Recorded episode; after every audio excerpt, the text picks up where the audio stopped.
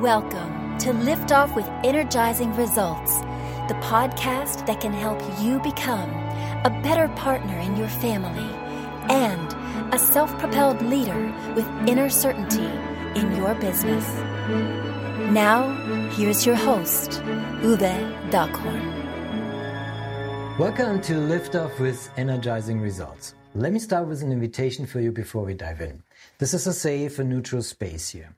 The more open and honest you answer the questions that will come up to yourself, the more effective this will be for you. Sound good? Okay, here we go. Today I'm very excited to introduce you to Sarah Kesty. How are you doing, Sarah? And where are you hanging out right now? I am great, and I am in San Diego, California. Oh, wonderful. I've been to San Diego. It's a beautiful city. I love it. So, Sarah Kesty is a special education advocate, author, and executive function coach. A four time teacher of the year, Sarah's passion is unlocking students' potential with innovative strategies and advocacy. And I think your mission to help taking you from awareness to action, from theory to practice, is remarkable. So, I'm very thankful I can talk to you today, Sarah. Thank you. Yeah, I'm thankful to be here. Wonderful. So, shall we get to it? Let's go. Okay, so my first question is uh, Who's your ideal client and what's the biggest challenge they face? Okay, so my ideal client is a student who is very intelligent, has great interest in learning, and yet their studenting skills aren't really there. And what I mean by studenting skills is more formally called executive function. So, organizing, planning. They may be the kid that works really hard on a project and then forgets to turn it in. You know, that sort of like incongruent student profile that's frustrating for them, frustrating for their parents, their teachers. That's the kind of um, student and their families that I empower with strategies. And, thank you for your for your answer and also glancing over the word client. So thank you because it's really the students, aren't they? Because typically we talk about clients here, but I think you do a, an amazing and very important job. So I want to give you also the opportunity to talk a little bit about what is executive function and uh, you know what does it mean for kids and uh, their parents. Sure, and you know this um, is kind of the goes into like a resource for everybody because knowing what executive function is really changes your perspective. And then you're empowered with a new understanding. So if you envision a tree trunk and then three main branches, executive function kind of branches into three main categories. And then you can see sort of the smaller branches and the leaves as like manifestations, like small skills. So if you envision the first main branch as future me skills. Mm-hmm. So these are things like organizing, prioritizing, um, using some sort of time management calendar system, that kind of thing, future me. Mm. And then in the middle branch, we've got emotions and self regulation. So, this is where you have tools to manage your attention.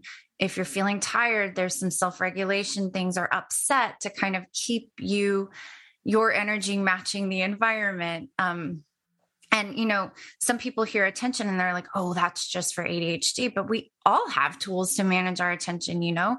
Um, and it's okay. We our attention wanes. It kind of comes in waves over the day. So, what we find with people with executive function deficits is maybe they don't have tools to re regulate up or down depending on what they need. Okay, so we're building this tree. If you want, you can draw it, but we've got future me, we've got emotions and attention. And then the last branch is learning and memory. So this is, again, be cautious in going, oh, nope, that's not me. It's not school. I'm not in school because everybody learns. We're all kind of learning and working on memory. So these are things like um, do you have a strategy for writing down important things or reviewing when you need to? Um, can you do you have mindful ways to take things from your whiteboard of your brain that working memory and put them into long-term memory that kind of thing so that's the tree that's executive function um, in my definition, and that's functions as a way to really empower families to understand that it's not choice or bad behavior. So what, what are typical situations, you know, when, uh, you know, when, you know, when you, when they face problems, uh, what should parents be aware of uh, their kids when there might be something um, going on in that direction? That's a great question. So, you would know that you probably need help when there are patterns. So, like, we've we've talked about it we've logicked it out and yet there's this like not crossing the bridge between knowing and doing or there's patterns where organization comes back to bite your kid all the time across like sports settings across school across social. Um, so you'll notice kind of patterns. And i said organization but it could be anything. It could be impulse control or you know so you'll see like troublesome patterns where your kid is legitimately doing their best and yet there's this skill gap. So that's another thing that you might notice. And then if you hear yourself saying should based on the student's age. So for example, you're a 5th grader, you should know how to write your write your title on the paper or you're a senior you should know that projects can't wait till the last minute you know that kind of thing. The should is a good indicator of a skill deficit because you know if they could they would. There's that piece. Um, and then the last piece is teacher feedback. So you'll know your child has some executive function deficits if you're hearing things like doesn't live up to potential or if he applied himself. Those are pretty good indicators that the intelligence is there. And yet the studenting, the executive function is pretty tricky. Very enlightening. So thank you for, for sharing all these insights. I think this gives much better clarity in when to start something uh, or to react uh, in that matter. So before I ask Sarah, what is one valuable free action that our audience can easily implement? Let me quickly say something here. So if you're enjoying the show so far, please rate and recommend us to someone you think could benefit from the show. Thank you in advance for spreading the word. So Sarah, what is one valuable free action that our audience can implement that will help with these kinds of issues? So, an, a valuable action is to actually draw out the executive function tree and give yourself a chance and a tool to really reflect and gain what I call the detective perspective.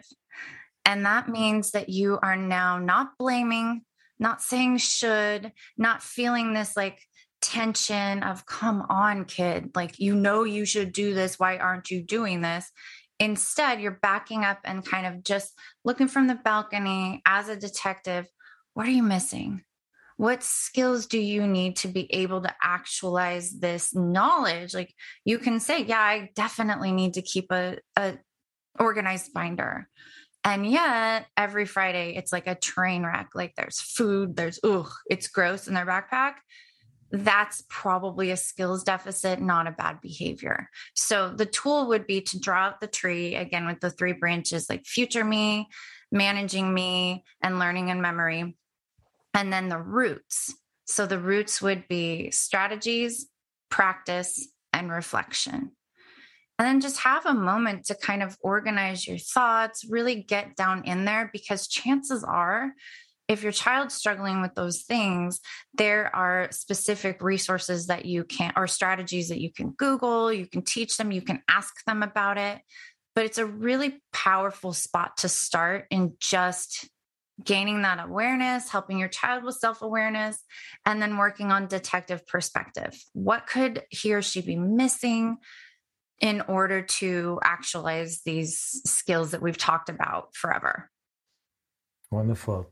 Um, so also we give you the opportunity because uh, in addition to that, uh, you have resources uh, also that you provide. So please feel free uh, to share something that you would like uh, to share with our audience here.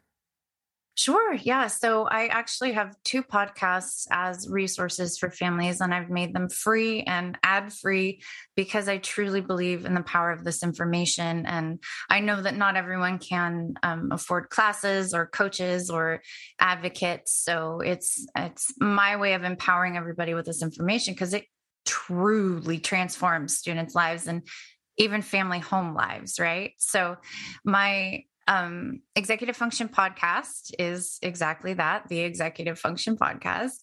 And then I also have IEP OMG, which IEP is Individual Education Plan. It's for special ed in the United States but um, you know it may have some states specific information but it also has you know the history of the disability rights movement and tools and ways to think. So even if your laws are a bit different where you live it's still got some great um, like perspective and preparation for meetings that kind of thing just really empowering you on the journey to help your child whether they have special needs or whether it's just you know empowering them with new executive functions. Well, very uh, fascinating what uh, what you have, what everything you have. So thank you for sharing. Of course, we put the link in the show description so uh, folks can check it out. So Sarah, what's the one question I should have asked you that would be of great value to our audience? You know, you know what's so so silly? You asked it. I was going to offer when can you tell executive functions need a boost? And you asked it. It was spooky. sorry. no, don't be sorry. I think we were mm. really aligned. So, okay. you know, I can just, I can offer this and I'll just twist it up in terms of, you know, there is hope. I would say that. Like, what's, I guess my new question is what do parents need to hear? Just off the top of my head. So, um, parents need to hear that there is hope, that these things can be taught and learned, that your child's not choosing to struggle because no one wakes up in the morning and says, you know what?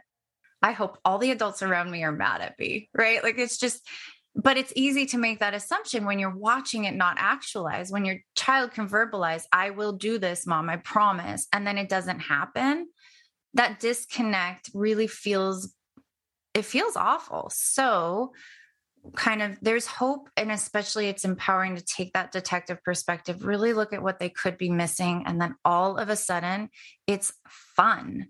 It's not this like tense awful dynamic. It's like ooh what are you working on? Like what could we figure out? What kind of tech strategy or mental game or you know all these kind of things it just puts you in the spot of curiosity rather than resentment. Huge difference but there's there's tons of hope yeah, this is fascinating work that you do, and uh, again, it's uh, it sounds to me getting into the uh, detective perspective. It kind of feels like it reminds me of Stephen Covey's book. You know, when the the the Seven Habits of Highly Effective People. When you know one of these uh, habits is kind of like um, understand first before you want to be understood. So it's kind of like, why not do this with our children? So we, we learn, we teach this, we train this on the corporate level, you know, to high, highly efficient teams. Why not start with our children and just learn how to understand them first? And uh, too often uh, we do not. And uh, I think it's a good lesson. So thank you for sharing this, this wonderful insight, Sarah. Oh, you're welcome. Yeah, they're new here, right? They don't know how to do things yet. Let's give exactly. them a chance. Let's give them a chance. Wonderful. So we're already talking about uh, children and families. So this brings me to my final question. It's uh, a personal one. And it is, when was the last time you experienced goosebumps with your family and why? I love this question. So we, we raise chickens um, for eggs and we grow our own food for like for us and for the food bank and um, just on a small bit of land you know just a half acre but it's huge to us.